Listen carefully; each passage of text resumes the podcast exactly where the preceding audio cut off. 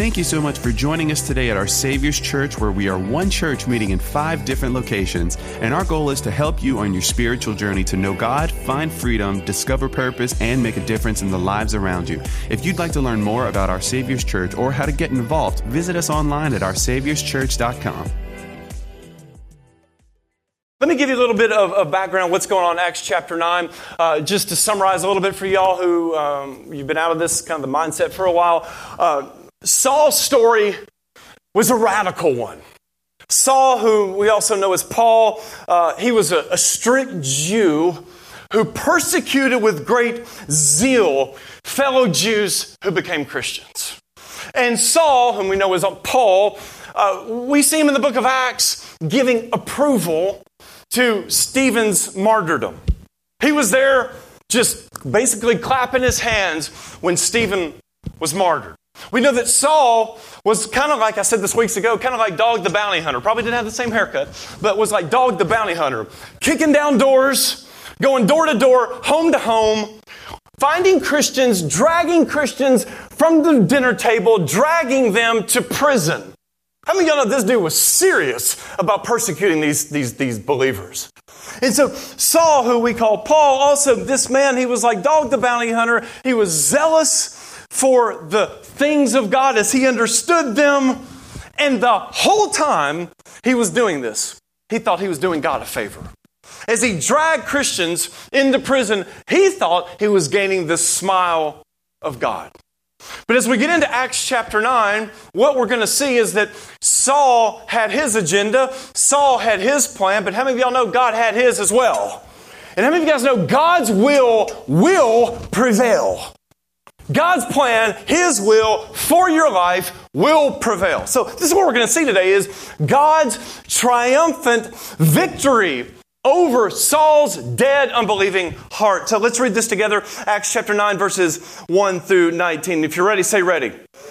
And Saul, yet breathing out threatenings and slaughter against the disciples of the Lord, went into the high priest, verse 2, and desired of him letters to Damascus to the synagogues, that if he found any of this way, that is, Christians, whether they were men or women, he might bring them bound into Jerusalem.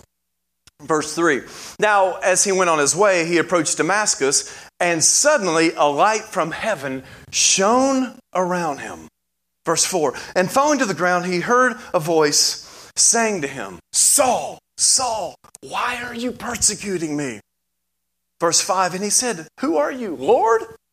And he said, I am Jesus, whom you are persecuting. Verse 6 But rise and enter the city, and you will be told what you are to do. Let me continue. The men who were traveling with him stood speechless, hearing the voice, but seeing no one. Saul rose from the ground, and although his eyes were open, he saw nothing. So they led him by the hand and brought him into Damascus. And for three days he was without sight, and neither ate nor drank. Verse 10 Now there was a disciple at Damascus named Ananias the Lord said to him in a vision, Ananias. And he said, Here I am, Lord. And the Lord said to him, Rise and go to the street called Straight. And at the house of Judas, look for a man of Tarsus named Saul. For behold, he is praying. And he has seen in a vision a man named Ananias come in and lay his hands on him so that he might regain his sight. But Ananias answered, Lord, I have heard from many about this man how much evil he has done to your saints at Jerusalem. And here he has authority from the chief priests to bind all who call on your name. Verse 15. But the Lord said to him, Go, for he is a chosen instrument of mine to carry my name before the Gentiles and kings and the children of Israel. For I will show him how much he must suffer for the sake of my name. So Ananias departed and entered the house and laying his hands on him, he said, Brother Saul, the Lord Jesus, who appeared to you on the road by which you came, has sent me so that you may regain your sight and be filled with the Holy Spirit. Verse 18. And immediately something like scales fell from his eyes, and he regained his sight. Then he rose and was baptized, and taking food like a good Cajun, he was strengthened. Come on, let's pray. Father, we thank you for this word. Lord, I pray today that you would let it go deep. Lord, press it deep into our hearts. And Lord, may this word, Lord, bear fruit in our lives, not just as we hear it, but as we believe it. Lord, may it change us. Thank you, Lord, for this reminder. If you can change Saul, then Lord, you can change us. No one is beyond your reach. No one is beyond your grace. And so, Lord, today I pray that you would strengthen us. I pray that you would encourage us. And Lord, today I pray that you would give us a bigger vision, Jesus, of who you are. Come on, let's lift our hands right now the Lord. Jesus, we need a bigger vision for who you are. Lord, the news puts all types of things in front of us. Lord, there's fear, there's worry, there's concern, some of it legitimate. But Lord, today we come and we place our fears, we press them to the, to the side. And Lord, we place you at the forefront of our thinking. And Jesus, we pray for you to give us a fresh vision of who you are. Come on, let's lift our hands right now. Lord, we call upon your name.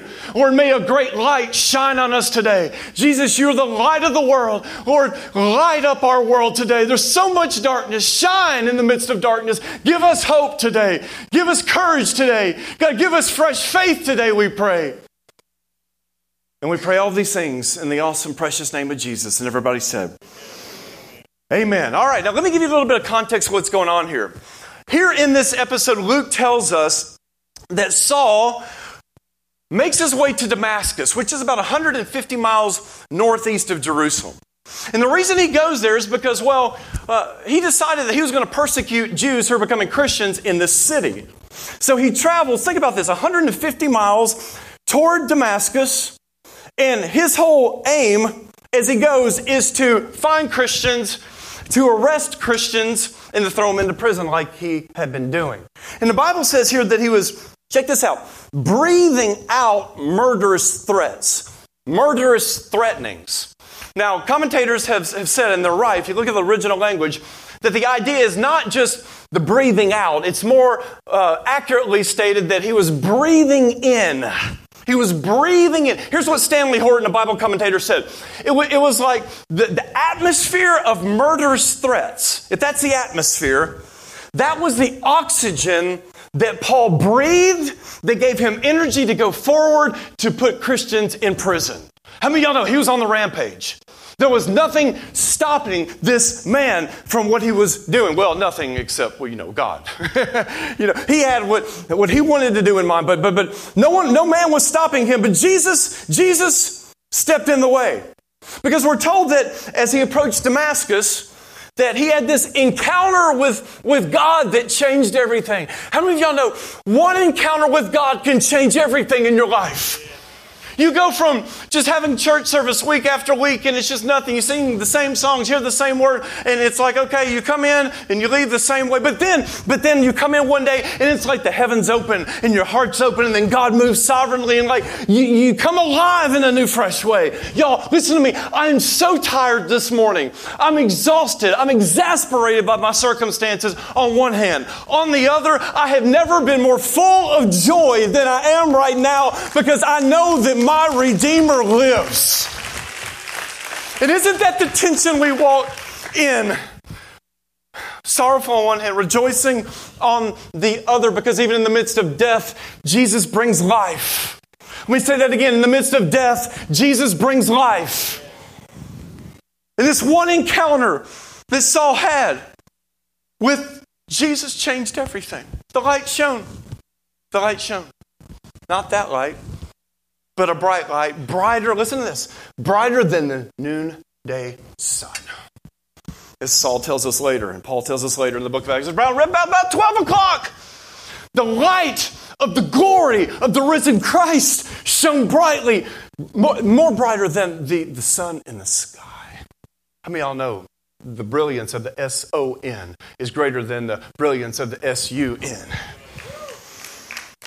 And he sees this light. He's blinded. He goes to the ground. He was slain in the spirit, y'all. But it wasn't necessarily about what he saw as much as it was about what he heard. Because in this encounter, he hears this voice. It's Jesus. And here's what, here's what Jesus said to Saul. And how many of y'all know Jesus never asked a question for his own information? Some of y'all didn't know that. It's to, to provoke a response from Saul. He says, Saul, Saul, Why are you why are you persecuting me? How many of y'all know Jesus knew the answer to that? Why are you persecuting me? But if you read this carefully, critically, you're like, okay, what does that mean, Jesus? Uh, Saul is on the earth. Jesus, I thought you were in heaven, like you were crucified, resurrected, you're at the right hand of the Father. Okay, how is Saul persecuting you if you're in heaven and he's on the earth? How does that work? Maybe you didn't think about that. It's a good question to ask. Here's the answer by persecuting the body of Christ, Saul was persecuting Jesus. How many of y'all know whatever the world does to you, they're also doing to him because he's the head? Why are you persecuting me? It wasn't necessarily a direct persecution against Jesus, he wasn't there on the earth. Paul, Saul, others were persecuting the body of Christ, and in doing so, persecuting Jesus. Why? Why are you doing that, Saul? Now, if you go on and read in Acts 26 14, you can write this passage down. Saul recalls this moment and quotes Jesus as saying this. This is so important. Listen to this. This is Paul's perspective later on this event of his, his conversion. He reports that Jesus said this Saul, Saul, why are you persecuting me? It is hard for you to kick against the goads. Now, who here knows what it means to kick against the goads? Well, if you all raised your hand, I guess I would just go home. So I guess it's good you don't know. Can I, can I teach you all a little bit? It is hard for you to kick against the goads. Now, here, here's what this means. In ancient times, if you were driving oxen, sometimes oxen didn't want to go in the direction you wanted them to go. And so farmers had goads, these long poles with sharp, pointy ends. And the farmers would prod and poke. These animals would be prodded and poked to get them going in the right direction or just to move them forward, really. But how many of y'all know oxen didn't always want to go where the farmer wanted them to go? And so the farmers would prod and poke. But the oxen would get stubborn and they, we say prideful. I'm not going, some of the oxen were thinking, and they would kick, watch this, kick against these goads, these poles that were prodding them thinking that it would stop. But the more that they kicked, the more the farmer would prod. And the more that they would kick back, the more likely these animals were to get what? Hurt. So, are y'all with me? It is hard for you to kick against the goads. In other words, God had been driving Saul, pushing him in the right direction, like, like a farmer would oxen. Saul was stubborn, and as God prodded and poked Saul, was kicking back against God. God had been speaking to Saul. God had been directing Saul through Stephen's speech, through power, through signs, wonders, and miracles, through the gospel. God had been speaking to Saul, but Saul was resisting, kicking back against God. Are y'all tracking? Kicking back against God. And in doing so, he was not only breaking God's heart and hurting other people, but watch this, he was also hurting himself. How many of y'all know when you resist God, you're not only hurting, breaking his heart and hurting other people, but you're really hurting yourself? It's hard for you to kick against the goads. Listen to me. There's a lot of heartache and pain in this world, isn't there? Someone said, Man, all this heartache, all this sickness, all this pain. I mean, I mean, this is crazy. I mean, it's so abnormal. Well, actually, in this world, listen to me sickness, death, pain, suffering, in this world, y'all, it's just normal. How many of y'all know we live in a fallen world? You say, What's wrong with the world, sin? What's wrong with the world? Rebellion against God has created the disaster that we see. And not just Adam and Eve, but each and every one of us here. We've all contributed to it. But how many of y'all know there are things in this world that we just can't control? I, I, you know, I didn't ask for the phone call. Kelly didn't ask for the phone call at 1 a, 1 a.m. on Tuesday. Things are just going to happen in our lives that are heartbreaking. Are y'all with me? Come on, raise your hand if you've been walking through some hell. You've been walking through some hardship. If your hand is not up, your hand will be soon because it's, it's, it's inevitable in this world. The question is not, will the storm come? The question is, are you ready for it when it comes? Listen to me, what is God saying? Prepare for the storm. What is He saying? The sun's out. Prepare for the storm. There's so much heartache and there's so much brokenness in the world. And it's just there. We don't ask for it, we just step into it. But how many of y'all know there, at the same time, there's a lot of it that we just bring upon ourselves? I mean, we can bind up the devil, we can blame the devil, blame Adam and Eve. But let's be honest a lot of the heartache and a lot of the heartbreak we invite into our own lives when we kick against the Holy Ghost. Listen to me. Some of you here, thank God you're here. You have been kicking against God. He has been speaking to you about that sin in your life, that pride in your marriage, and you have been resisting and kicking against Him. And in the process of doing so, you are hurting yourself and hurting your marriage. Listen to me, the best thing you can do today is humble yourself, repent on the ground, and throw yourself on the mercy of God. And when you do, He'll forgive you and He'll change you. You've been kicking against the goads. And God's like, stop it already. The more you resist, the more pain you're inviting into your life. Are y'all with me today? Listen to me if you're taking notes, write this down. Your sinful pride hurts more than God's loving prod or his loving poke. Oh, come on. When God pokes at your pride, come on, man, it hurts. When God sends another man up into your life to call out that pride, oh, it hurts your ego, doesn't it? It hurts your pride, that poke. Oh, it hurts. Who is he to tell me? Who is God to tell me? God. God can tell you anything he wants to tell you. Oh, it hurts when we get poked and prodded by the Holy Spirit.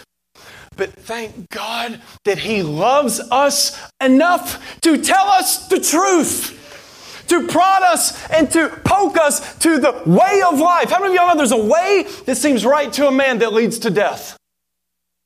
Listen to me, there's a way that feels right. Someone said, I'm just following my heart. Why would you do something so stupid?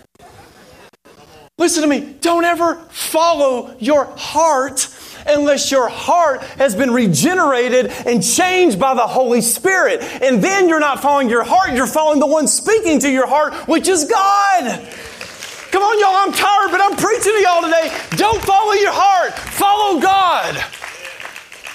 Because the heart, apart from Christ, apart from His grace, is desperately wicked. But thank God once He changes your heart, come on, you don't have to walk around every day wondering what God's will is. Come on, when your mind is renewed, when you're in the Word, the Word is in you, you're in tune with the Spirit, you're walking with godly counsel, you can walk confidently in the will of God. Come on, y'all, how many of you know every way apart from Jesus, every way is the highway to hell? How many of y'all know Jesus is the stairway to heaven? Come on, Led Zeppelin, you didn't know. Thank you for that sermon illustration. If you listen to me, listen to me. As Baxter said, I'm a dying man preaching to dying men and women. Listen to me. If you're not on the road with Jesus, you are on the highway to hell. That's just the way it is. There's no other option. It's the it's the staircase to heaven, it's following Jesus, or it's the road to hell. I love you so much I'm going to tell you that regularly and tell myself that so that we remain followers of the way. They're called followers of the way. That's the religion, the way. Christianity, the way. It's not our way. Come on, y'all, it's not our way. He, Jesus, is the way. That's, that's very soft. Let's say He's the, say it boldly. Come on, He's the way. And thank God, He stepped in and intervened. You were on the highway to hell in the light of God shone brightly. In the light of his presence, the light of his word brings revelation to your sin, but even greater revelation to the grace of God. And when you see Jesus for who he is, someone said, Well, God can't make me come. Of course, he's not going to force you to come. He changes your heart so that you willingly come. And we see this in Saul a little bit at a time. So God is prodding you and directing you onto the pathway of life. But notice here, in the story, this was a divine disruption. Saul was not expecting this to take place. And so we're told here he falls down, is blinded by the light, gets up, but then neither eats nor drinks for three days. And ananias comes, lays his hands on Saul so he could regain his sight, be filled with the Holy Spirit. He's baptized. And then, I mean, I can go on through the whole story, but here's the point. Because of this encounter with the, with the risen Christ, Saul was never the same. He lived for Jesus and he died for Jesus. Now, if you read this as the text stands and you understand Paul's background, some of you might be tempted to think, well, Paul, listen, Paul didn't need to be converted. I mean, yeah, we know about the persecution. That's bad. Like murderous threats, not so good. But if you look at the rest of Saul's life, many people would look at him and be like, dude was a righteous dude. Paul, Saul was, man, he was, a, he was a good person. He didn't need to be converted. There are people today who will tell you when you present the gospel, I don't need to be converted. I'm fine the way that I am. And, and that's all packaged in the you are enough stuff today. Listen to me carefully. Apart from Jesus, you are not enough. You never will be. If you are enough, then Jesus died needlessly. What you have is from God. You're made in His image, beautiful in His sight, yes, but there's nothing that you, apart from faith, can bring to Him to be right in His sight. But you look at Saul, who we call Paul, he looked like a good dude, God fearing man. Listen, listen to what Paul says about himself as he rolls out this resume in Philippians chapter 3, about 30, this is decades after his conversion. Listen to this. Listen, listen to what Paul says about himself. Philippians 3, 4 through 6. Uh, through 6. If anyone else thinks, watch, watch this. If anyone else thinks he has reason for confidence in the flesh, he said, I have more against the Judaizers. Look at this. He says this circumcised on the eighth day of the people of Israel. Check of the tribe of Benjamin, a Hebrew of Hebrews, as to the law, a Pharisee, as to zeal, a persecutor of the church. Look at this. As to righteousness under the law, I would add on his own, blameless. This dude had it going on.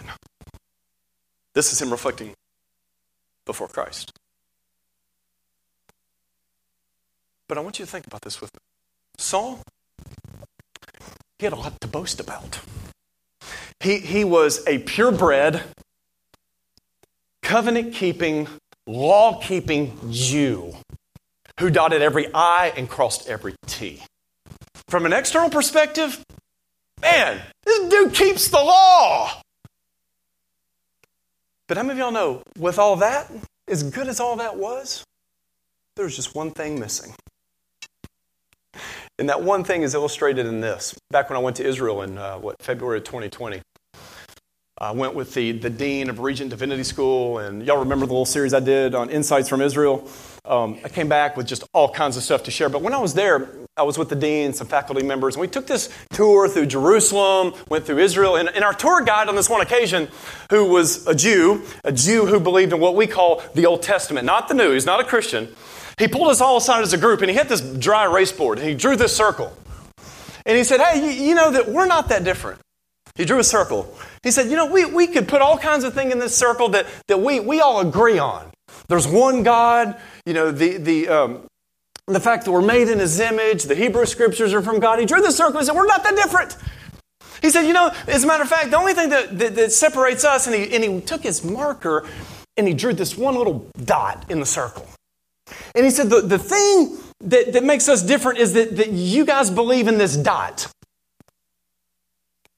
And he said, but we agree on all this other within this circle. So, in other words, why can't we just get along? And in my head, I'm thinking about his imprecision, and then I'm thinking about the fact, well, of course we can get along. And then I went to think of this that that little dot that he drew in the circle, if that little dot represents Jesus. How many of y'all know that little dot is not just a dot? That dot is the point of it all.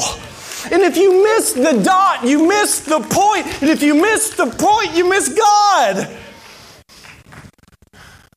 Saul could fill up the circle with accolades, with accomplishments, with his ability to keep the law, and it looked impressive before men. And we did the same, don't we? You can take your circle. We can fill it full of games and humor and fun and fishing and Bass Pro and hunting and all the good things in this world. Food and fun and games and family. You can put it all in. And then don't some of us have the tendency to then take the marker and then just we kind of squeeze Jesus into the middle of it. We got all that, but then we got Jesus. Jesus is somewhere in the middle of it. Listen to me carefully. You can have all of those things that are good. But if you don't have Jesus, you've got nothing. And listen, that's just point one. Point two is this Jesus is not some last minute add on accessory into the blessings of our lives, y'all. He is the King of Kings, the Lord of Lords, the great I am above everything. The one before whom every mic will drop, every knee will bow, and every tongue confess. He's not an add on accessory, He's everything. And without Him, you're nothing. You're nothing. I have nothing. Please feel this with me as we all stand on the precipice of eternity. You can have everything in this world. If you don't have Jesus, you're lost. You're lost.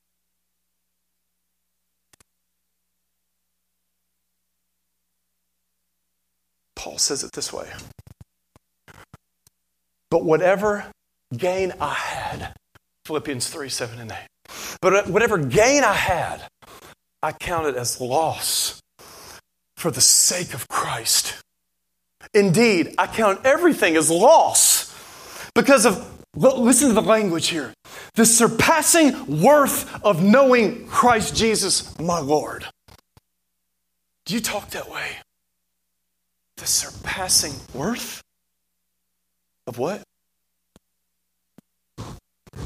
Knowing Christ.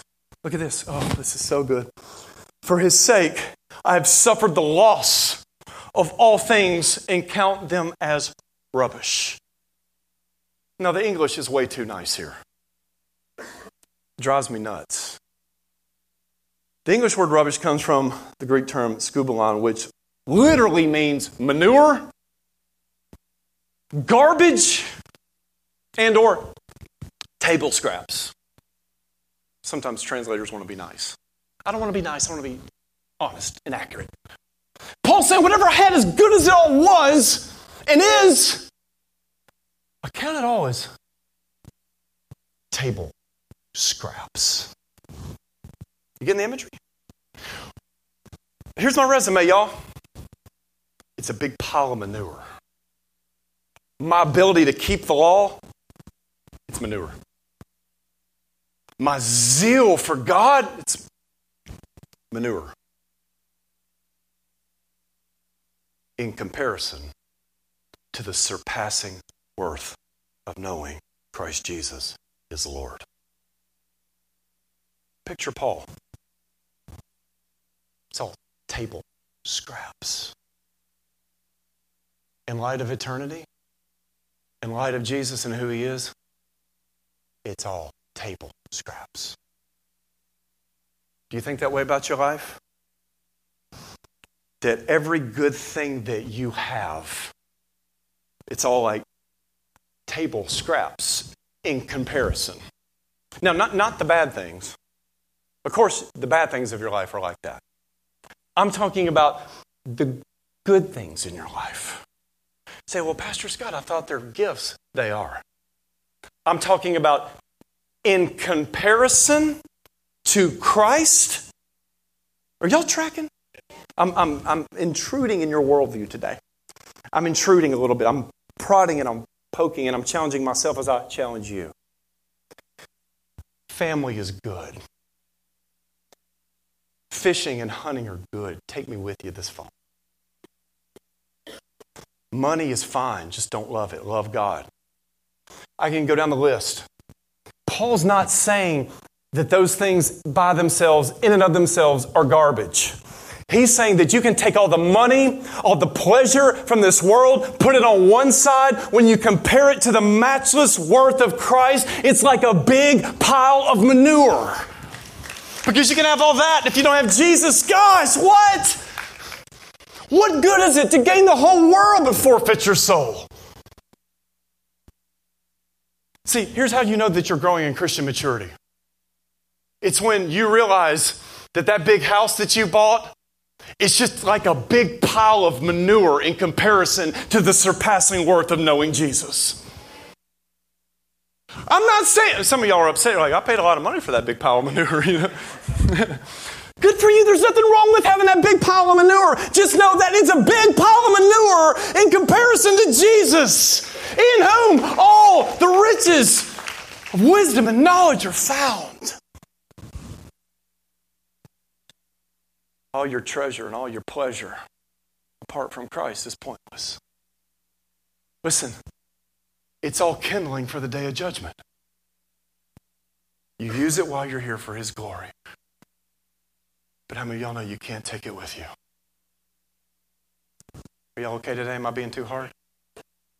Let me prod you. Let me poke you into eternity. It's all garbage piled up on the way to the landfill apart from Christ in comparison in comparison to Christ. But of course we boast about all kinds of things, don't we? Paul made his boast.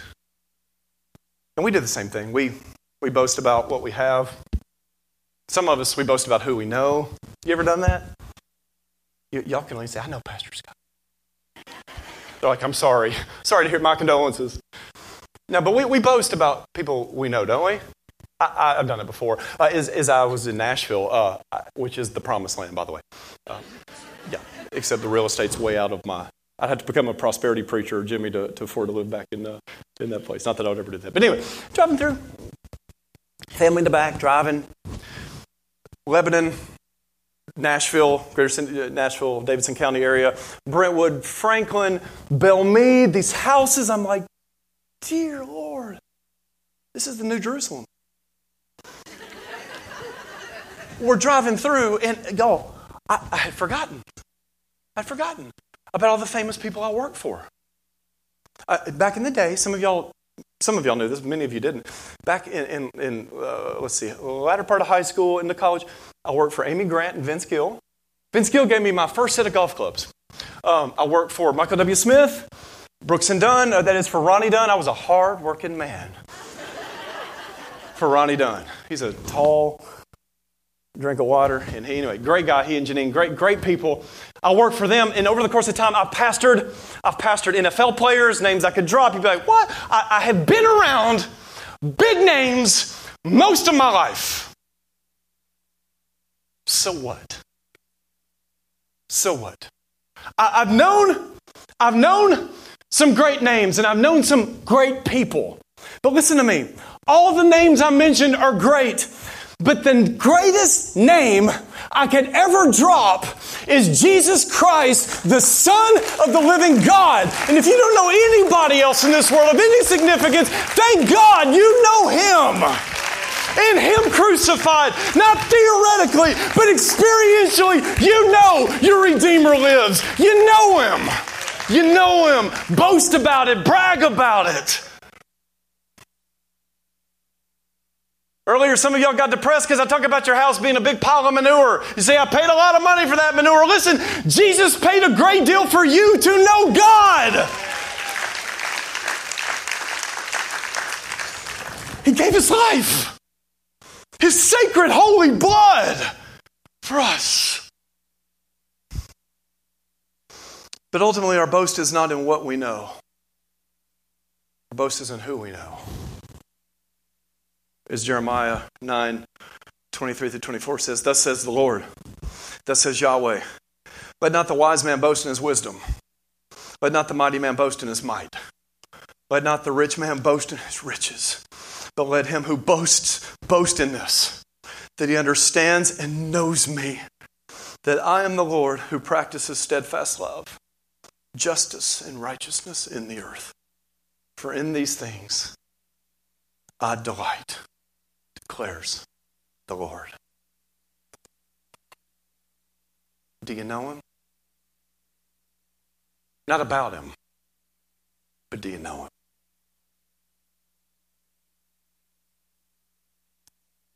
He's walked with me and he's talked with me. And over the last 20, almost 21 years, he's told me that I am his own.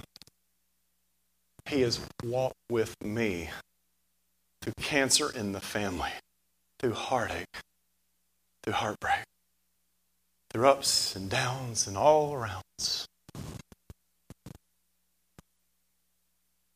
I know him. Do you? True. Not do you know Pastor Scott, not do you know about us in our membership process, not do you know OSC, not do you know Jesus? Paul says this as we begin to wrap up. Here, here, here, here, here was his heart. Philippians 3 8 through 11. That I may gain Christ. Check out the language here. And be found in him. In whom? In Jesus. Not. Everybody say not. One more time, say not. Not having a righteousness of my own that comes from the, but that which comes through faith in Christ. The righteousness from God. You see that? Where does it come from? It's not Paul's, but it's from that depends on what? Faith. That I may know him in the power of his resurrection, and I may share his sufferings, becoming like him in his death. That by any means possible I may attain the resurrection from the dead. Three quick lessons from the road to Damascus. Number one Christ plus nothing is everything. Your works don't make you worthy, your deeds don't make you deserving. There's nothing you can ever do in the flesh that'll be pleasing to God to earn your salvation or to earn your right standing before God. Say, I know that, Pastor Scott. Well, let me, let me tell you again. Let me know the, the, the gospel's not like a set of jumper cables that kind of get you going, and then you're kind of off on your own. You need to hear the gospel every single day. Christ plus nothing is everything. People will try to find themselves in riches and popularity in their profession, but none of these things will make us right before God. If you bring anything to God, what, what do you bring?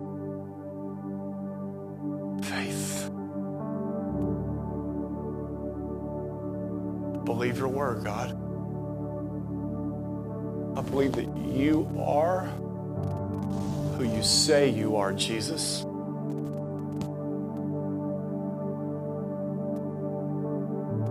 I believe you're the way, the truth, and the life. I believe every word.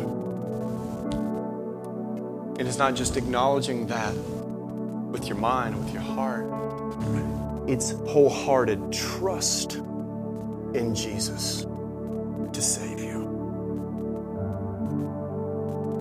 When you place your faith in Him, Jesus gives you everything freely. Righteousness. As one man said, what God requires, Christ provides. So you're looking to Jesus as your provider. Do you know today you stand righteous in God's sight, not because of your righteousness, but because of His? Are y'all with me? But but oh, but don't be a typical Protestant and stop there. Thank God for that. But check it out. He not only makes you righteous, declares you righteous, he gives you the power to actually be righteous. Listen to me. God not only forgives your sin, but He changes your heart so you live for Him. So you say yes to God. So did you live in obedience every day of your life? Did you know that you can be obedient to God? Not to earn salvation, not to be saved, but because you are saved. God supplies it by the power of His Spirit, by the efficacy of Christ's death on the cross. Number two, the grace in Jesus is greater than the sin in you. As the old Puritans used to say, the grace in Him is greater than the iniquity in you. Listen to me carefully. According to this story, no one is too far gone. Saul persecuted the church, breathed in, breathed out, murderous threats against the church. He was on a rampage against the church and against Jesus. Saul stood in Jesus' way, but Jesus came as the way, transformed Saul's heart, changed his life, and Saul went on for the rest of his life giving it all to this Jesus. But listen to me if God can change him,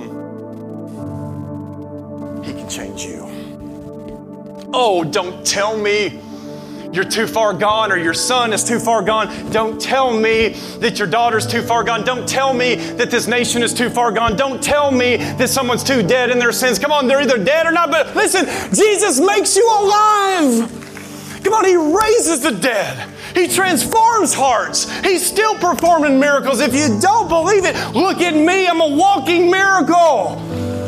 Listen to me. No one is too far gone. Spurgeon said it this way Don't bury a man before he's dead. Hope that so long as the sinner lives, he may yet live unto God. In other words, don't think of people that they're unsavable. Don't bury them. Don't give up on them. If they're still alive, pray that God will change their hearts and that they'll respond to the living God. And number three, and we're done.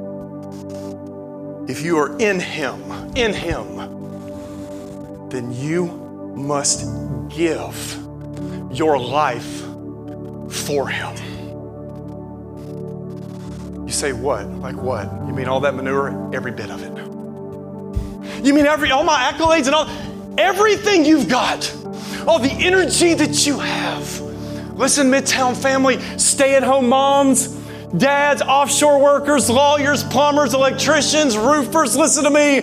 We are called by God's name to make Jesus known in this community. David served God's purpose in his own generation, then passed on. Come on, y'all, let's serve God's purpose in our generation with all that we have. With all that we have. With all of your influence, with all of your money, with all of your gifting. Because listen to me, listen to me. Jesus not only saves you from sin, He saves you from a wasted life. John Piper said it years ago, whether you like it or not, it's true. Christians are wasting their lives sitting in churches thinking that is the zenith of Christianity. No. This is a celebration, what we do today, of what God's doing throughout the rest of our lives as we are obedient servants of the Most High God. Don't waste your life. Don't waste your life settling for Sunday Christianity. Don't waste your life reading your Bible every now and then. Don't waste your life and all the riches that you have that are given to you from God. Don't waste it. Because we're all like Hannah, aren't we? We're all one breath away from breathing our last. Eternity's right here, y'all. Feel it with me. Feel it with me. Eternity is here. Feel it. Feel it. Feel it as you raise your children. Feel it as you meet with one another. Feel it as you get on Facebook. Feel it. Feel it.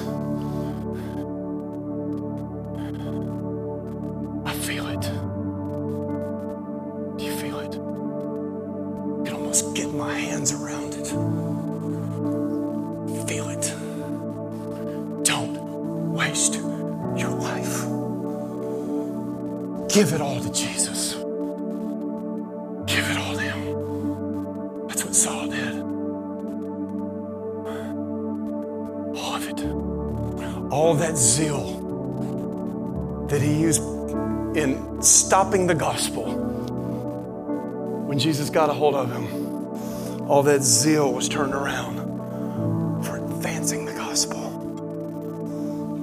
All that zeal and all that energy you use to pursue the things of this world that you love, take it, redirect it to the risen Christ. Lift up your hands right now with me. Come on, Midtown, lift up your hands right now. God Almighty, we call upon your name today. We call upon your grace. Lord, as eternity is right in front of us, Lord, use us. God, use us. Come on, Midtown, lift up your hands. Lord, use us. All that we have, all that we are, we surrender to you. On our way, on our way through this life, Lord, we surrender. We surrender. All that we have to you, Jesus. All to you we surrender. Our minds, our hearts, our wallets, our affections, all that we have, our children, our community, we, we surrender it all to you. Oh, Holy Spirit. Come on. Come on, y'all. We're not done. Lift up your hands. Cry out to God. Cry out to God. Cry out to the living God. Weep, wail, moan, whatever you got to do, cry out to the living God. He is near. Draw near to the Lord while he may be found. Cry out to the living God this morning. Plead for mercy. Ask for grace. Say, God, don't pass me by. Cry out to the living God. If you're in sin, get out today. If you're in pornography, run from it with all your life. If you're in adultery. Confess your sins, repent, serve the living God. If you're here today, you've been kicking against the goad, stop it today. You're hurting yourself. Stop it. Stop it. Lord, we cry out to you.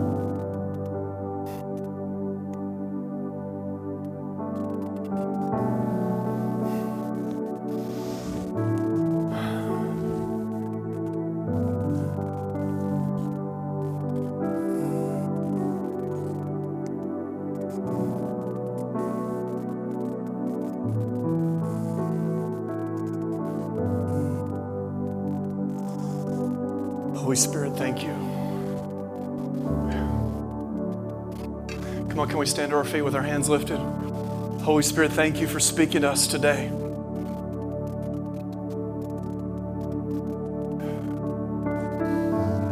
Lord, I'm praying that as we leave today, we would leave with the eternal weight of glory. That the cloud of your presence the beauty of your countenance would be upon us. I pray that every mind and heart in this place would be radically altered, radically changed. God, I pray for a love, a love for holiness.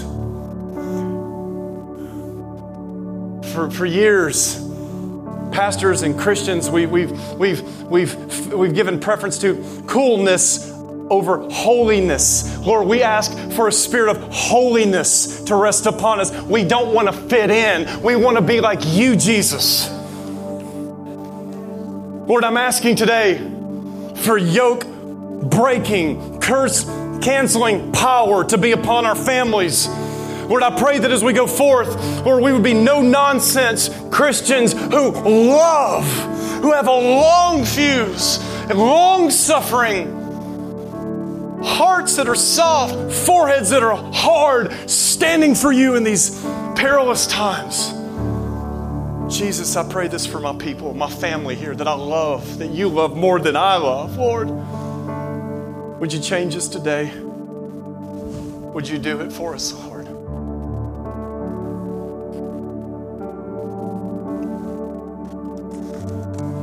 And Lord, we, we thank you for the pride.